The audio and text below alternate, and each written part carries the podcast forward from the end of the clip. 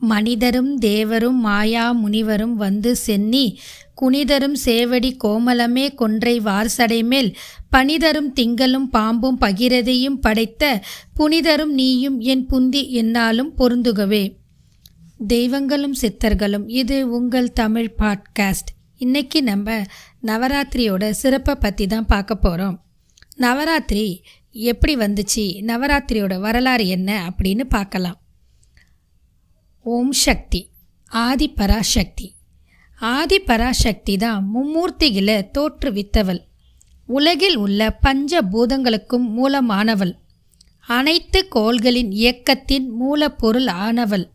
உலகில் ஆதியாயிருக்கும் ஆதி பராசக்தி தேவியின் சிறப்பை எடுத்து சொல்வதே நவராத்திரியின் சிறப்பு அம்சம். அதற்காக தான் நாம் வருடந்தோறும் புரட்டாசி மாதம் அமாவாசைக்கு மறுநாள் வருகின்ற பிரதமை திதியிலிருந்து தசமி வரை நவராத்திரி விழாவை சிறப்பாக கொண்டாடுகிறோம். நம் தமிழ்நாட்டில் மட்டுமல்ல பாரத தேசம் எங்கும் நவராத்திரி விழா மிகவும் சிறப்பாக கொண்டாடப்படுகிறது. உத்தரப்பிரதேசத்தில் ராம்லீலா என்ற பெயரிலும் வங்காள தேசத்தில் காளி பூஜா துர்கா பூஜா என்ற பெயரிலும் கர்நாடகத்தில் தசரா பூஜை அப்படின்னு சிறப்பாக கொண்டாடுறாங்க. ஒவ்வொரு மாவட்டத்திலையும் தேசத்திலையும் மிகவும் சிறப்பாக கொண்டாடப்படுற ஒரு பூஜை நவராத்திரி பூஜை. ஆதி பராசக்தியின் வடிவங்களா சரஸ்வதி லக்ஷ்மி பார்வதி ஆகிய மூவரையும் மூன்று மூன்று நாட்கள் வணங்குவார்கள். தேவி மகாத்மியத்தில் நவராத்திரியோட வரலாறு சிறப்பாக சொல்லியிருக்கிறாங்க. அசுரர்களான கம்பன் நிசும்பன் ஆகிய இருவரும் சகோதரர்கள். அக்கிரமத்தின் உச்சக்கட்டமாய் அட்டகாசம் புரிந்த இவர்களது ஆட்சியில் மக்கள் மிகவும் துன்புற்றார்கள். இது பற்றி சிவன் விஷ்ணு பிரம்மாவிடம் தேவர்கள் முறையிட்டார்கள். மும்மூர்த்திகளும் மகா சக்தியை தோற்றுவித்து அதாவது அவங்க மூணு பேர்கிட்டையும் ஒவ்வொரு சக்தியும் எடுத்து மூன்று சக்தியாக உருவாக்கி மகா சக்தியாக தோற்றுவித்து தங்களோட ஆயுதங்களையும் அந்த மகா சக்திக்கு அளித்தாங்க அந்த சக்தி அழகிய பெண் உருவத்தில் பூலோகம் வந்தாங்க. அப்படி அவங்க பூலோகம் வரும்போது அரக்க சகோதரர்களின் வீரர்களான சண்டன் முகுண்டன் இவங்க ரெண்டு பேரும் அந்த அப்போ அழகிய பெண் உருவத்தை பார்த்துட்டு அந்த சக்தியை பார்த்துட்டு தங்களோட அரசருக்கு ஏற்ற பெண் இவள்தான் அப்படின்னு எண்ணி சக்தி கிட்ட போய் அரசர்களில் ஒருவரை திருமணம் செய்து கொள்ளும்படி வற்புறுத்தினர். அப்பொழுது அந்த சக்தி யார் தன்னை போரிட்டு வெல்கிறார்களோ அவர்களைத்தான் நான் மணப்பேன் அப்படின்னு ஒரு சபதம் செய்திருக்கிறதா சொல்கிறாங்க இதை கேட்ட கோபமான ரெண்டு பேரும் சண்டனும் முண்டனும் தேவர்கள் அரக்கர்கள் அனைவருமே எங்களது அரசர்களுக்கு அடிமை. நீயோ ஒரு சாதாரண பெண். நீ என்ன அவ்வளோ பெரிய பாலா? நீ எம்மாத்திரம் என் அரசரின் முன்னால் அப்படின்னு பேசாமல் எங்களுடன் வந்துவிடு அப்படின்னு மிரட்டினாங்க. அதற்கு சக்தி இதை உங்கள் அரசரிடம் போய் சொல்லுங்கள். அவர்கள் என்ன செய்கிறார்கள் என்று பார்ப்போம் என்று கூறினாள். ஆத்திரமுற்ற கா சும்பனும் நிசும்பனும் ஒவ்வொரு அசுரர்களாக அனுப்பினார்கள். அவர்கள் அனைவரையும் சக்தி அழித்தாள்.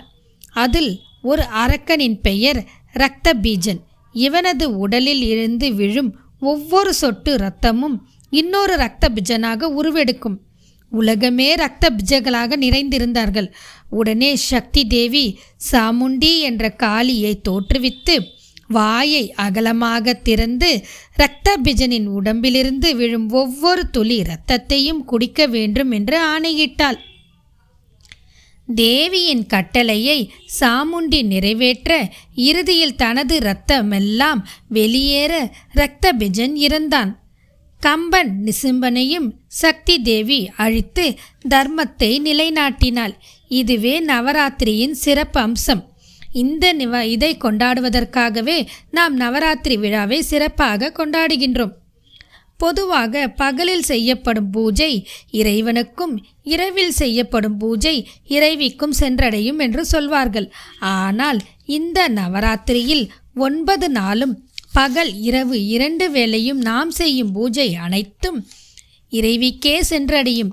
தேவியின் பாதத்துக்கே சமர்ப்பணம் அப்படின்னு சொல்கிறாங்க சிவனுக்கு ஒரு ராத்திரி அம்பாளுக்கு நவராத்திரி. அவ்வளோ சிறப்பான இந்த நவராத்திரி விழாவை எந்த மாதிரி நம்ம கொண்டாடலாம்? அப்படின்னு பார்க்கலாம். எந்த விதமாக கொண்டாடலான்னா முதல் மூணு நாள் எதுக்கு இரண்டாவது மூணு நாள் எதுக்கு மூணாவது மூணு நாள் எதுக்கு என்ன நெய்வேத்தியம் பண்ணலாம் எந்த மாதிரி பூ வச்சு அர்ச்சனை பண்ணலாம் அப்படின்றத பார்க்கலாம். நவராத்திரி பண்டிகையோட முக்கிய நோக்கமே நாம் எல்லாரும் ஒன்று தான் இறைவனோட சக்தி தான் அனைவரும் இறைவன் முன் ஒருவரே.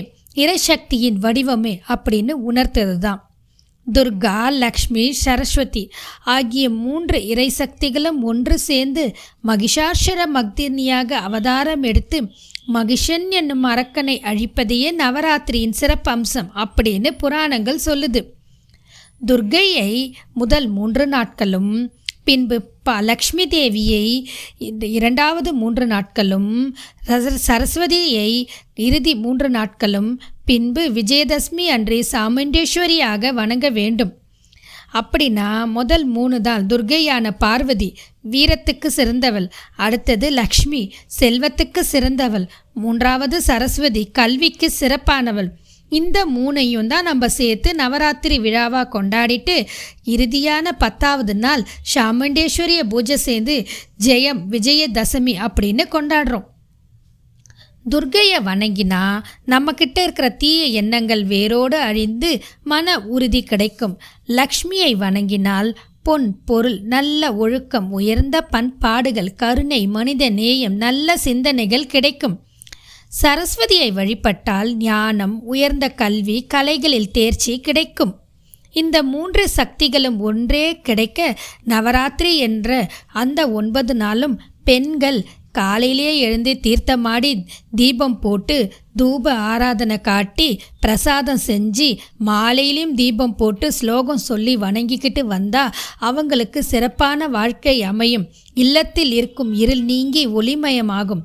மேலும் தசமி அன்று குழந்தைங்களுக்கு புதுசான கல்வி வித்யாதாரங்களுக்கு கலை அதெல்லாம் ஆரம்பிப்பாங்க. அதனால தான் அன்னைக்கு வித்யாரம்பம் அப்படின்னு ஒரு பூஜையை செய்கிறாங்க மேலும் அன்னைக்கு தொடங்குற கல்வி கலைகள் தொழில் எல்லாமே சிறப்பாக அமையும். காரணம் விஜயம் என்றால் ஜெயம் அப்படின்னு சொல்கிறாங்க இப்போ நம்ம முதல் நாள் என்ன பூஜை பண்ணலாம் என்ன நெய்வேத்தியம் பண்ணலாம் அப்படின்னு பார்க்கலாம்.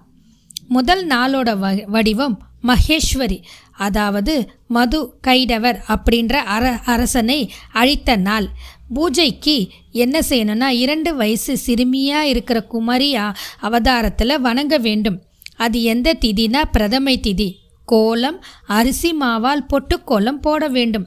பூக்கள் மல்லிகை சிவப்பு நிற அரளி வில்வ பூக்களால் அர்ச்சனை செய்ய வேண்டும். நைவேத்தியம் வெண்பொங்கல் சுண்டல் பழம் எலுமிச்சை சாதம் தயிர் சாதம் சர்க்கரை பொங்கல் மொச்சை போன்றவற்றை கொண்டு நெய்வேத்தியம் சன் செய்ய வேண்டும். மேலும் அன்னைக்கு பருப்பு வடை செஞ்சால் ரொம்ப விசேஷம். அன்னைக்கு என்ன ராகத்தில் அம்பாலை துதிக்கணும்னா தோடி ராகத்தில் பாடணும். இந்த நாளால் நமக்கு கிடைக்கிற பலன் என்னென்னா வறுமை நீங்கி வாழ்வு நலம் பெருகும். இரண்டாவது நாள். அன்னைக்கு என்ன சுவாமியை வணங்கணும்னா ராஜராஜேஸ்வரியா அம்பாலை வணங்கணும். அன்னைக்கு மகிஷனை வ வசம் பண்ண நாள். அதாவது ராஜராஜேஸ்வரி மகிஷனை வதம் செய்த நாள் அப்படின்னு சொல்கிறாங்க பூஜை முறை. மூன்று வயது சிறுமியை கௌமாரி வடிவமாக வணங்க வேண்டும். திதி. திவிதியை திதி. பூக்கள். முல்லைப்பூக்கள் துளசி மஞ்சள் நிற கொன்றை சாமந்தி நில சாமந்தி பூக்கள் நீல நிற சம்பங்கி போன்ற பூக்களால் பூஜிக்க வேண்டும். நெய்வேத்தியம். புளியோதரை எல்லோதரை தயிர் வடை வேர்க்கடலை சுண்டல் பாயாசம் முதலியவை நெய்வேத்தியத்துக்கான உகந்தவை. அன்னைக்கு அம்பால கல்யாண ராகத்தில் கீர்த்தனைகள் பாடினா அம்பாள் ரொம்ப சந்தோஷப்படுவாங்க. கோலம் மாவினால் கோலம் போட வேண்டும். இந்த மூணாம் நாள் இரண்டாம் நாள் பூஜைக்கு என்ன பலன்னா நோய் நீங்கி உடல் ஆரோக்கியம் பெருகும். மூன்றாவது நாள் வடிவம் வராகி அம்மன் வடிவம் மகிஷனை அழித்தவள். பூஜை நான்கு வயது சிறுமியை கல்யாணி வேடத்தில் பூஜித்து வணங்க வேண்டும். திதி திருதியை திதி கோலம் மலர்கோலம் போட வேண்டும். பூக்கள் செண்பகமொட்டு பூக்கள் மேலும் குங்குமத்தாலும் அர்ச்சனை செய்ய வேண்டும். நெய்வேத்தியம் கோதுமையால் ஆன பலகாரங்கள் சர்க்கரை பொங்கல் காராமணி சுண்டல் அன்னைக்கு ராகம். என்ன ராகம்னா காம்போதி ராகத்தில் அம்பாலை பாடனா அம்பாள் ரொம்ப சந்தோஷப்படுவாங்க. பலன் தன தானியம் பெருகும் வாழ்வு சிறப்பாக அமையும். நான்காவது நாள் வடிவம் மகாலட்சுமி வடிவம். சிங்காசனத்தில் வெற்றி கொண்ட கோலம். பூஜை ஐந்து வயது சிறுமிக்கு ரோஹிணி வேடத்தில் பூஜிக்க வேண்டும். திதி சதுர்த்தி திதி கோலம். அக்ஷதை கொண்டு படிக்கட்டு போல் கோலம் இட வேண்டும். பூக்கள் செந்தாமரை பூக்கள் ரோஜா மற்றும் ஜாதி பூக்களால் அர்ச்சிக்க வேண்டும். நெய்வேத்தியம் தயிர் சாதம் அவல் கேசரி பால் பாயாசம் கற்கண்டு பொங்கல் கதம்ப சாதம் உளுந்து வடை பட்டாணி சுண்டல். அதுதான் அன்னைக்கு நெய்வேத்தியத்துக்கு சிறப்பானது. மேலும் அன்னைக்கு எந்த ராகம்னா பைரவி ராகத்தில் பாடி அம்பால வணங்கலாம். அன்னைக்கு மாலை கஸ்தூரி மஞ்சள் முத்து போன்றவற்றால் மாலை செய்தும் போடலாம். பலன் கடன் தொல்லை நீங்கி வாழ்வு வளம் பெறும் செல்வம் சேரும். ஐந்தாவது நாள் வடிவம் மோகினி வடிவம். சும்பன் நிசும்பனின் தூதர்கள் தூது போன நாள். பூஜை. ஆறு வயது சிறுமியை வைஷ்ணவி வேடத்தில் பூஜிக்க வேண்டும். திதி. பஞ்சமி திதி. கோலம். கடலை மாவால் பறவை போல் கோலம் போட வேண்டும். வாசனை தைலத்தால் அம்பாலை அலங்கரிக்க வேண்டும். பூக்கள் என்ன பூக்கள்னா கதம்ப பூக்கள் மனோரஞ்சிதம் போன்ற பூக்களால் பூஜிக்க வேண்டும். நெய்வேத்தியம் சர்க்கரை பொங்கல் கடலைப்பருப்பு வடை பாயாசம் தயிர் சாதம் பால் சாதம் முப்பருப்பு வடை முப்பருப்பு சுண்டல் முப்பருப்பு பாயாசம். இப்படி செய்யலாம். ராகம் பஞ்சமாவரணை கீர்த்தனைகளை பாடணும். பந்துவராளி ராகமும் பாடி அம்பாலை துதிக்கலாம். பலன் நாம் விரும்பும் அனைத்து செல்வங்களும் நமக்கு ஒருங்கே வந்து சேரக்கூடிய சிறப்பான நாள் அன்று. ஆறாவது நாள் வடிவம். சண்டிகா தேவி அதாவது சர்பராஜ ஆசனத்தில் அமர்ந்திருக்கும் கோலம். பூஜை ஏழு வயது சிறுமியை இந்திராணி காளிகாவாக நினைத்து பூஜிக்க வேண்டும். திதி சஷ்டி திதி. கோலம் கடலை மாவினால் தேவி நாமத்தை கோலமிட வேண்டும். பூக்கள் பாரிஜாத பூக்கள் விபு விபூதி பச்சை செம்பருத்தி சம்பங்கி கொங்கம் போன்ற பூக்களால் அர்ச்சிக்க வேண்டும். நைவேத்தியம் தேங்காய் சாதம் தேங்காய்பால் பாயாசம் ஆரஞ்சு பழம் மாதுளை பழம் பச்சை பயிறு சுண்டல் கதம்ப சாதம் போன்றவை நெய்வேத்தியத்துக்கு உகந்தது. ராகம் நிலாம்பரி ராகத்தில் அம்பாலை துதித்து பாடினால் சிறப்பானதாகும். பலன் வழக்குகளில் வெற்றி உண்டாகும். கவலைகள் நீங்கி பொருட்கள் சேரும். ஏழாவது நாள் வடிவம் சாம்பவித் துர்கை பொற்பீடத்தில் ஒரு பாதம் தாமரை மலரில் இருக்க வீணை வாசிக்கும் தோற்றமே சாம்பவி து- துர்கை தோற்றம். பூஜைக்கு எட்டு வயது சிறுமியை பராக்கிரமி மகா சரஸ்வதி சுமங்கலியாக கருதி பூஜிக்க வேண்டும். எட்டு வயது குழந்தையை சரஸ்வதி போல அலங்கரித்து சுமங்கலி பூஜை பண்ணா ரொம்ப சிறப்பான ஒன்று திதி சப்தமி திதி கோலம் நறுமண மலர்களால் கோலமிட வேண்டும். பூக்கள் தாழம்பூ தும்பை மல்லிகை முல்லை போன்ற பூக்களால் அர்ச்சிக்க வேண்டும். நைவேத்தியம் எலுமிச்சப்பழ சாதம் பழ வகைகள் வெண்பொங்கல் கொண்டைக்கடலை சுண்டல் பாதாம் முந்திரி போட்டு பால் பாயாசம் புட்டு இவை அனைத்தும் ரொம்ப சிறப்பான ஒன்று. ராகம் பிலஹரி ராகத்தில் பாடி பூஜித்தா அம்பாள் மனம் குளிருவா அப்படின்னு சொல்கிறாங்க இதனால் நமக்கு என்ன பலன் கிடைக்கும்னா வேண்டும் வரும் அனைத்தும் கிடைக்கும் இந்த ஏழாம் நாள் பூஜை. எட்டாவது நாள் பூஜை. வடிவம் நரசிம்ம தாரணி. கரும்பு வில்லுடன் சுற்றிலும் அனிமா முதலிய அஷ்ட சக்திகளுடன் இரத்த பிஜனை சம்ஹாரம் செய்த வடிவம். இது பூஜை எப்படி பண்ணணும்னா ஒன்பது வயது சிறுமியை மகா கௌரியாக பூஜிக்க வேண்டும். திதி அஷ்டமிதி திதி கோலம் பத்ம கோலம் பூக்கள் மருத்தோன்றி மலர் அதாவது மருதாணி பூ சம்பங்கி பூக்கள் போன்ற பூ வெண்தாமரை பூக்கள் இருவாட்சி பூக்கள் இதை வச்சு நம்ம பூஜை பண்ணணும். நைவேத்தியம் பால் சாதம் தேங்காய் சாதம் புளியோதரை மொச்சை சுண்டல் இது நெய்வேத்தியத்துக்கு சிறப்பானது. ராகம் புன்னக வராளி ராகத்தில் அம்பால பாடி நம்ம மனம் குளிர வைக்கலாம். இதனால் நமக்கு கிடைக்கக்கூடிய பலன்கள் நமக்கு இஷ்ட சித்தி உண்டாகும். ஒன்பதாவது நாள். வடிவம் பரமேஸ்வரி. சுபத்ரா தேவி கையில் வில் பானம் அங்குசம் சூலத்துடன் தோற்றம் அளிப்பவள். பூஜை பத்து வயது சிறுமியை சாமுண்டி வடிவில் வழிபட வேண்டும். திதி நவமி திதி. கோலம் வாசனை பொடிகளால் ஆயுதம் போன்ற கோலம் போட வேண்டும்.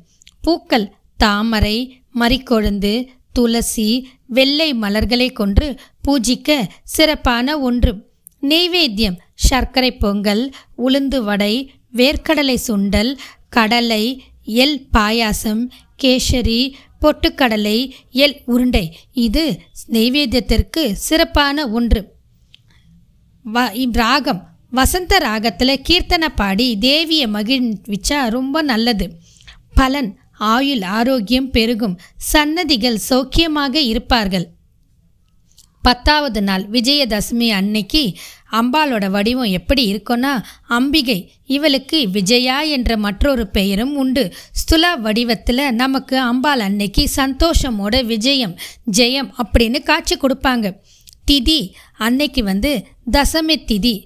புரட்டாசி பலன் வந்து புரட்டாசி மாதம் சுக்ல பச்சமியே விஜயதசமி அப்படின்னு சொல்கிறாங்க மூன்று சக்திகளும் தீய சக்திகளை அழித்து வெற்றி கொண்டு அனைவருக்கும் நன்மைகளை அளித்து தந்து அருள் பாலிக்கும் சுப நாள்.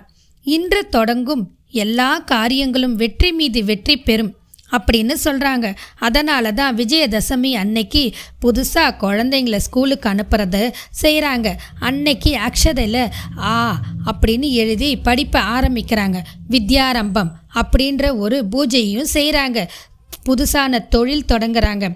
கல்வி மட்டும் இல்லை கலைகளுக்கும் அது சிறப்பான நாள் அப்படின்னு சொல்லி தொடங்குறாங்க.